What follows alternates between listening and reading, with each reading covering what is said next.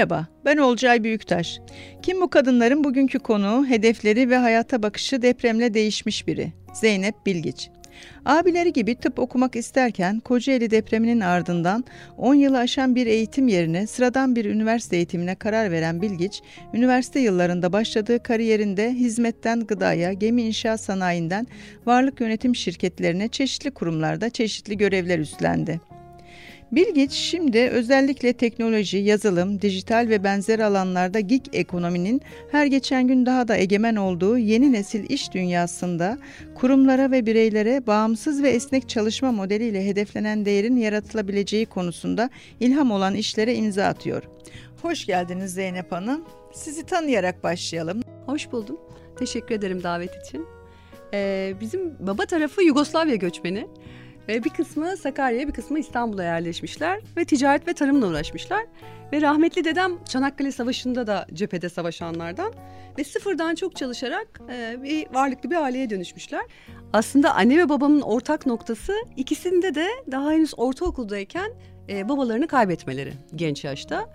Ve e, rahmetli anneannem ve babaannem ne olursa olsun pes etmeyen Amazon kadınlarından e, diyebilirim. Dolayısıyla annem de babam da çok küçük yaşta ebeveynlerinden birini e, hayatı kaybetmesi, diğerini de iş dünyasına e, çalışıp para kazanmaya kaybetmesi kısmı nedeniyle gencecik yaşta çok büyük sorumluluklar almışlar. Almak zorunda kalmışlar. O yüzden de ailede böyle bir e, çalışma, hmm. atıl kalmama, sürekli verimli olma gibi bir kültürden geliyorum. E, çekirdek ailemizde de iki abim var. E, onlar da ikisi de cerrahlar doktorlar. Dolayısıyla e, annem de hayatlarını bize adadı diyebilirim. Hani sevgi dolu, eğitime gelişime çok önem veren bir ailede büyüdüm. Hı hı. Peki sizin eğitim yaşamınız nasıl şekillendi? Yani ben hayatta her şey insanlar içindir ve her şerde bir hayır vardır sözlerini çok severim. Ee, bir fiilde ikisini de yaşadım. Ee, lise yıllarında aslında işte iki abinin biraz önce bahsettiğim doktor olmasıyla e, o yıllarda e, bir kimya öğretmeninin e, meşhur bir kimya öğretmeniydi. O dönemde bir dershane açmıştı ve dershaneye gelen herkesi tıp fakültelerine sokmasıyla ünlüydü. E, onlar da e, Hacettepe İngilizce, Hacettepe ve Çapa Üç hmm. belirli tıp fakültesi. Dolayısıyla abilerin arkasında üniversitede ben de tıp fakültesine yolunda e, onları rol model alarak belki de o dönemlerde çok da bilinçli olmadan sadece öncekiler onu hmm. yapıyor diye e, o yolda hazırlanıyordum fen matematik tarafından. E, sonrasında sınavda e, o üçünü kazanamadım. Onun altındaki diğer e, tıpları, fakültelerini veya eczacılık veya farklı şeyleri kazanmıştım ama o yıllardaki idealist e, Zeynep olarak e, bir daha sınava hazırlanacağım, İstanbul'a geleceğim deyip e, hazırlanmaya başladım. Bir dershaneye yazıldım e, ideallerimin peşinde Hı-hı. giderek. Ve e, Ağustos'un başında bu işlemi yaptıktan sonra 17 Ağustos 99 Hı-hı. depremini yaşadık. Ee, ve ne yazık ki 18 yaşındaydım o zaman ve 18 yaşında iki arkadaşımı kaybettim. Ee, babam bir 10 saat sonra enkaz altından çıktı ve ben çok şans eseri orada değildim. İstanbul'daydım. Aslında o gün orada olacaktım, dönmüştüm. Dolayısıyla o travmayla diyelim e, 6 sene tıp üzerine tekrar sınav, tıpta uzmanlık sınavı TUS, 5 sene uzmanlık, 11 sene nöbetler vesaire e, bana hayatın çok kısa olduğunu düşündüğüm dönemde çok uzun bir yol geldi. Dolayısıyla nerede ne kontenjan varsa e, Eylül başında gireceğim dedim. O yüzden de bir fen matematik ve biraz yüksek bir puanla Marmara İktisat'a girdim. Ama her şerde bir hayır vardır demem de oraya girdikten sonra ikinci senenin sonunda e, iş hayatına atılma fırsatım oldu. Çünkü dersler ve günler bana biraz fazla rahat gelmeye başlamıştı. Ama bu sayede de şu anda e, 22 senedir iş hayatındayım. Peki ilk başladığınız iş hayatı öğrenciyken neydi? Ee, ne yapma ne yaptınız yani iş olarak? Şöyle aslında ilk başladığımda bir üretim firmasındaydım ve e, normalde stajla başladım. Stajyerlere fax fotokopi çektirirler hmm. biliyorsunuz. Ama e, ben fax fotokopi çekmekten ziyade e, o sırada tek İngilizce bilen olduğum için orada e, ihracat bölümüne atandım ha, ve iyi. ihracat bölümünde iki senenin sonunda Danimarka ve Almanya bölge sorumlusu oldum. E, müşterilerle iletişimden e, diğer bütün yönet şeylere e, onlarla ilgilendim. Dolayısıyla başlangıcım böyle biraz hızlı oldu. Evet epey hızlı olmuş. Peki şimdi bambaşka bir şeyler yapıyorsunuz. Buradaki bakış açısıyla oraya dönüp baktığınızda mesela onu öyle yapmazdım, şunu şöyle yaptırırdım dediğiniz noktalar var mı? Neler var? Valla şimdi dönüp baktığımda aslında hani hem e, genetik olarak aileden de miras kaldı belki. Hep böyle çalışma, üretim odaklıyım. E, kadınların da öyle olması gerektiğini düşünüyorum. Hani toplumda e, belli bir yer edinebilmeleri için, başkalarına örnek olmaları için. Bunların hiçbirinden pişman değilim. Ama dönüp baktığımda sanki biraz daha eğlenceye, neşeye, hayatı biraz daha az ciddiye almaya da ihtiyaç varmış diye düşünüyorum. Belki 40'lı yaşlarımdan sonra o alanlarda biraz kendimi geliştirmeye çalışıyorum. Yine de iş her zaman odağımda ama iş, e, iş. orayı da çok ıskalamamak gerekiyor diye düşünüyorum. Peki yeni çalışma modelleri arayışınız oldu ve oralarda ilerlediniz. Sizi buraya iten etkenler ne oldu? Şöyle ben iş hayatıma ilk üretim şirketinde başladım Hı-hı. diye bahsetmiştim hizmet Hı-hı. sektöründe. Sonrasında da aslında e, hizmet alanında bir danışmanlık firmasına geçiş yaptım. İngiltere'de master'ımı tamamladıktan sonra ve finans, proje yönetimi, iletişim, insan kaynakları gibi farklı disiplinlerden geldim. Ve e, o farklı disiplinlerden gelirken masanın iki tarafında da oturma avantajını yaşadım. Hı hı. Ve işverenler, yönetim kurulları, e, patronlar tabiri caizse ne istiyor? Diğer tarafta çalışanlar, e, emek verenlerin neye ihtiyacı var, beklentileri neler? Bu ikisini de gözlemleme fırsatım oldu ve hep bu çift perspektifli bakış açısının e, iş hayatında çok önemli olduğunu gördüm. Başka bir disiplinden geldiğim için de hep dünyada neler olup bitiyor onları olabildiğince takip etmeye çalıştım. Ve 2017'de iki dönüm noktası birden yaşadım. E, bu yeni çalışma modelleri arayışıyla ilgili. E, bir tanesi e, Madrid'de bir konferansa katıldım. E, büyük bir global danışmanlık firmasının... E, iki tam gün süren bir Future of Work, geleceğin iş dünyası konferansıydı. Hı hı. Ve orada iki tam gün boyunca bu şirketlerdeki yetenek açığı problemine nasıl çözüm bulunur? Freelance ekosistemi, bağımsız çalışanlar, bağımsız profesyonellerle nasıl e, entegre olunur ve o ekosistemden faydalanır? Karma iş gücü yaklaşımı nedir? Bu yaklaşımları uygulayan şirketler nasıl rekabet avantajı kazanır gibi e, farklı çalışmalar vardı. Ve 2017 sonunda döndükten sonra hep bunlar üzerine okumaya, araştırmaya başladım. Yine 2017'nin sonunda bir de koçluk formasyonundan hmm. geçtim. Aynı zamanda profesyonel koçum. Hmm. Ve koçluğun temelinde de pozitif psikoloji ve insanı e, tetikleyen davranışlar, değerler olduğu için iş dünyasındaki bu yeni çalışma modelleri ve buna çözüm e, geldiğimiz noktada dünyada o iki dönüm noktasıyla aslında başladı. Pandemiden sonra da su yüzüne çıktı diyebilirim. Peki siz e, bu arayışlarla sonuçta yani önce ayrıldınız herhalde kurumsal yapılardan yoksa yani biraz arayışınız devam ederken hala bir yerlerde kontaklarınız var mıydı? Yani kendi tamam ben artık bunu yapacağım dediğiniz nokta şirket kurmanız filan nerelere denk geliyor pandeminin sonrasında mı? Şöyle pandemide bu işte sorumluluk duygusu ve e, şeyle e, pandemide öncelikle en son insan kaynakları genel müdür yardımcısı görevindeydim ve e, şirketi tamamen e, evlere taşımak, o ilgili segmentasyonu hmm. yapmak, gruplamayı yapmak onların hepsini tamamladıktan sonra istifa ettim. Ve açıkçası şimdi dönüp baktığımda o fikrin tohumlarının 2017'de atılmış olduğunu görebiliyorum. Ama o dönemlerde o bilinçte değildim. Tek bildiğim e, ne yapmak istemediğimi biliyordum. E, aynı işe devam etmek istemiyordum ve e, özellikle Türkiye için e, iş dünyasının siyah beyazlığın ötesinde e, farklı şeylerin de mümkün olduğunu kanıtlamak istiyordum. Aslında en temel e, motivasyonum oydu.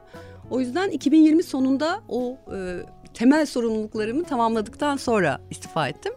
Ve e, zaten araştırmakta olduğum fikirlerin üstüne daha da inşa etmeye başladım. Dolayısıyla 2021 Şubat'ta da platformu açtık ve yaklaşık iki buçuk üç seneye geliyor şu anda. Peki ne yapıyorsunuz burada? Yani bize yeni iş modeli dediğiniz çalışma biçimleri neler ve bunu insanlar nasıl karşıladı? İş dünyası nasıl karşıladı? Şöyle, e, Workflex'te bizim yaptığımız iş aslında dijital bir platformdan iki taraftan da ihtiyaç ve beklentiyi alıp onları meç etmek yani eşleştirmek. Ee, biz ekipçe zamanında samanlıkta iğne ararken diyeyim işe alım yaparken yetenekleri ararken e, çok zorlandık ve e, ona o bu probleme bir çare bulmak için aslında bu platform kuruldu. E, bir pazar yeri diyebiliriz ama pazar yerinin ötesinde biz onu katalist bir platform olarak adlandırıyoruz.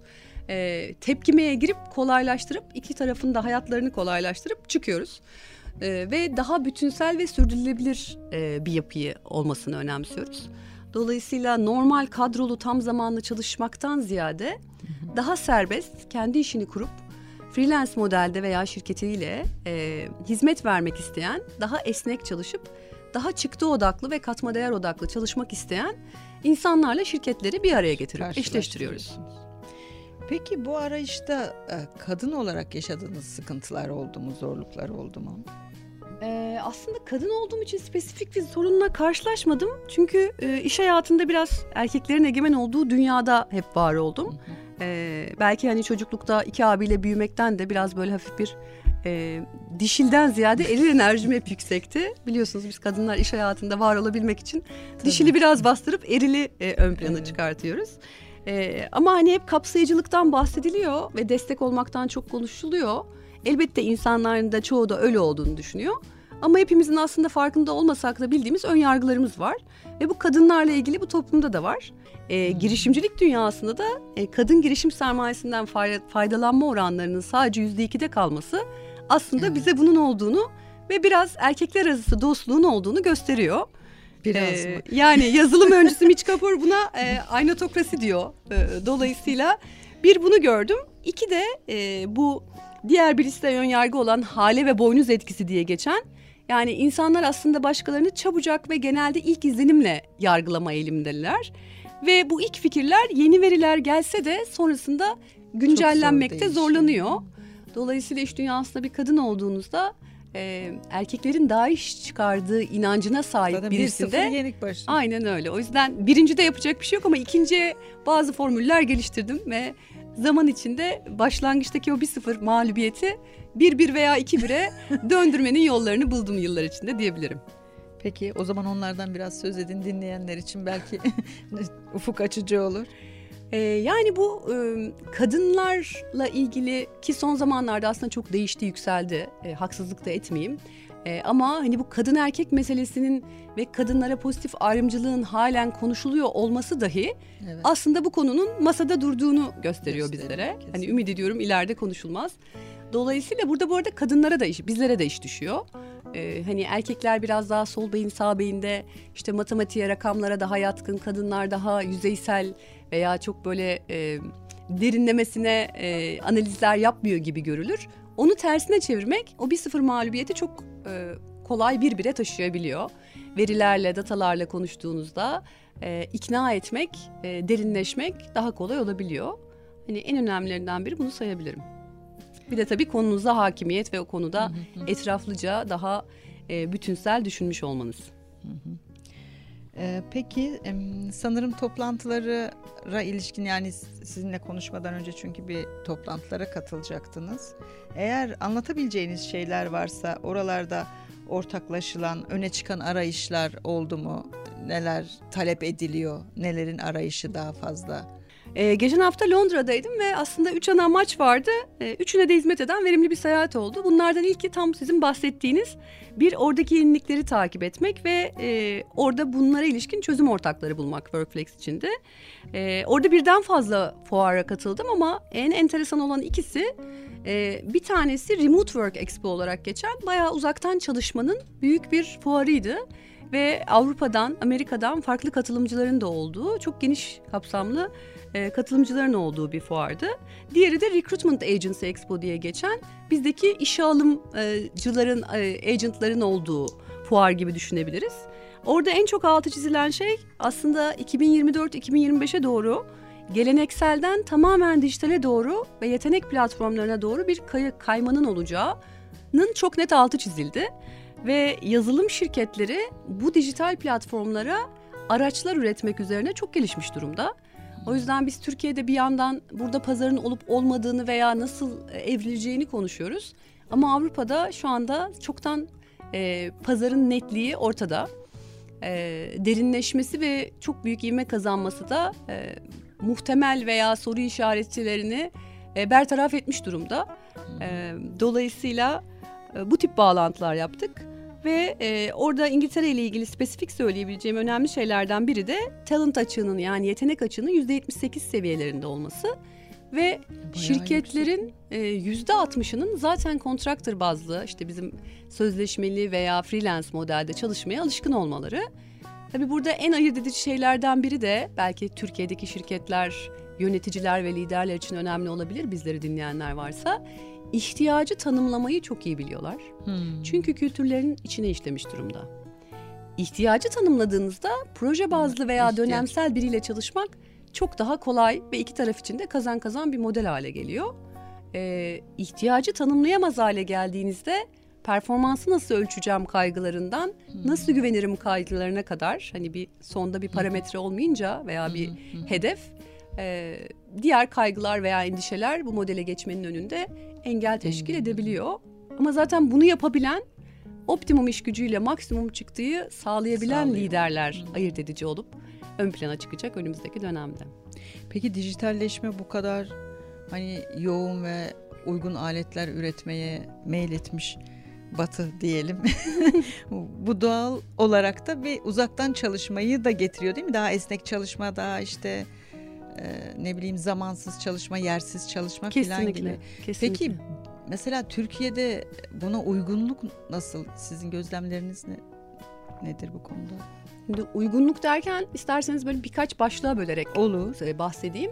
Ee, öncelikle tabii zihinsel uygunluk ve hani bu mindset, zihinsel dönüşüm dediğimiz uygunluğa bakmak lazım. A- alışkanlıkların Tabii. değişmesi ve Hı hı, hı kültürün hı, değişmesi. Alışkanlık ve kültürü değiştiren de aslında şirketin DNA'sında olan liderler ve yöneticiler. Dolayısıyla bu ikisi kol kola gidiyor. Ee, açıkçası bizim gördüğümüz hani şimdi iki buçuk üç sene öncesine gidip o günlerde anlattıklarımı e, dinleyenlerin ki kabaca e, 400'ü aşkın kişiyle bu zamana kadar zoomlar vesaireler görüşmeler yaptım.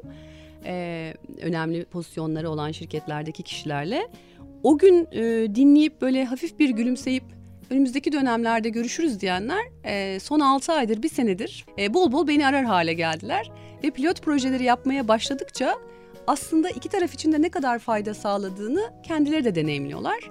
O yüzden e, çok hızlı bir geçiş olacağını düşünüyorum yani o evreler e, geride kaldı ve önümüzdeki dönemde 2024'te bunu bol bol konuşacağız diye düşünüyorum. Peki daha çok hangi sektörlerde olacak, hangi alanlarda izleyeceğiz bunu? Şimdi bunun güzel yanı aslında sektörden bağımsız. Sadece hangisinde olmasının daha zor olduğunu söylemem gerekirse üretim. Yani bu mavi yaka dediğimiz Hı hı. hani zaten kişinin bir fiil oraya gidip e, işte eski Hı, usulle yapması. kart basması gereken ve e, belli rakamlarla üretimin sağlandığı yerler dışında aklınıza gelen her sektörde aslında mümkün.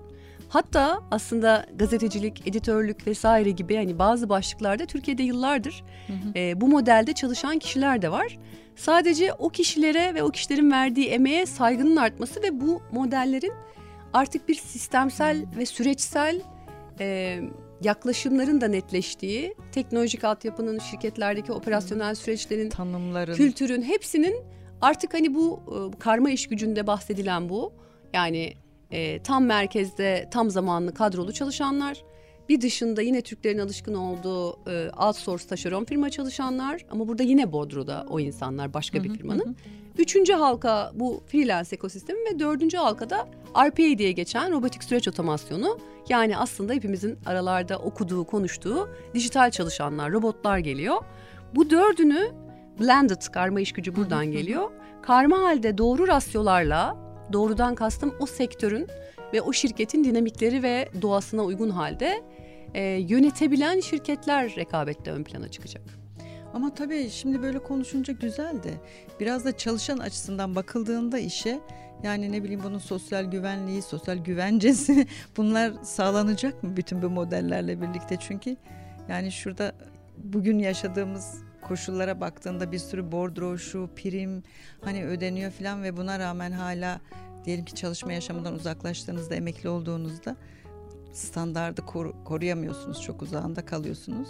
İşte sağlık hizmeti zaten artık sıkıntılı bir hale geldi gerçekten. Bütün bunlar olabilecek mi? Nasıl olacak? Onlara Çok- dair hiçbir şey var mı? Çok çok haklısınız. Çok yerinde bir soru ve endişe. Ee, buna dair iki şey söyleyebilirim. Birincisi bizim Workflex olarak yaklaşımlarımızda o e, tabiri caizse yan haklar dediğimiz şirketlerde bahsettiğiniz hakları bu e, topluluk için ki şu anda 4000 kişiyi geçti kayıtlı olan e, kişi sayısı, kişi ve kurum sayısı e, platformdaki o topluluk için özel anlaşmalar ve çözüm ortaklarıyla, işbirlikleriyle ki bunu sağlık sigortasında Türkiye'de ilki yapmayı başardık.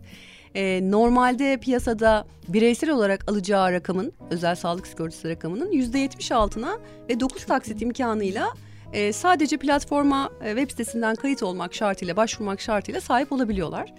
Dolayısıyla oradaki insanları destekleyecek farklı yapıları şu anda dört şirketle iki sene içinde yapmayı başardık. Ama Avrupa örneğinden gidecek olursak özellikle yetenekli yani katma değerli hizmetler Hı-hı. verebilen kişilerde şöyle bir şey aslında e, ortaya çıkıyor. E, bu bir tercih olarak seçiliyor ve bu modelde verimli bir şekilde daha az öz çalışma diyorum ben ona aslında. Yani Hı-hı. saatleri geçirmek ve fiziken Tabii. bir yerde oturup kalkmak, ekran karşısında Hı-hı. olmaktan ziyade çıktı odaklı katma değerli Hı-hı. çalışmalar yaptığınızda birden fazla şirkete fatura kesebilir hale geliyorsunuz. Hmm. Ve öyle bir Kazanç. çalışmayı Aynen. optimizasyon yaptığınızda aslında normalde maaşta çalışırken kazandığınızın bir buçuk iki katına yakın bir geliri elde edebiliyorsunuz.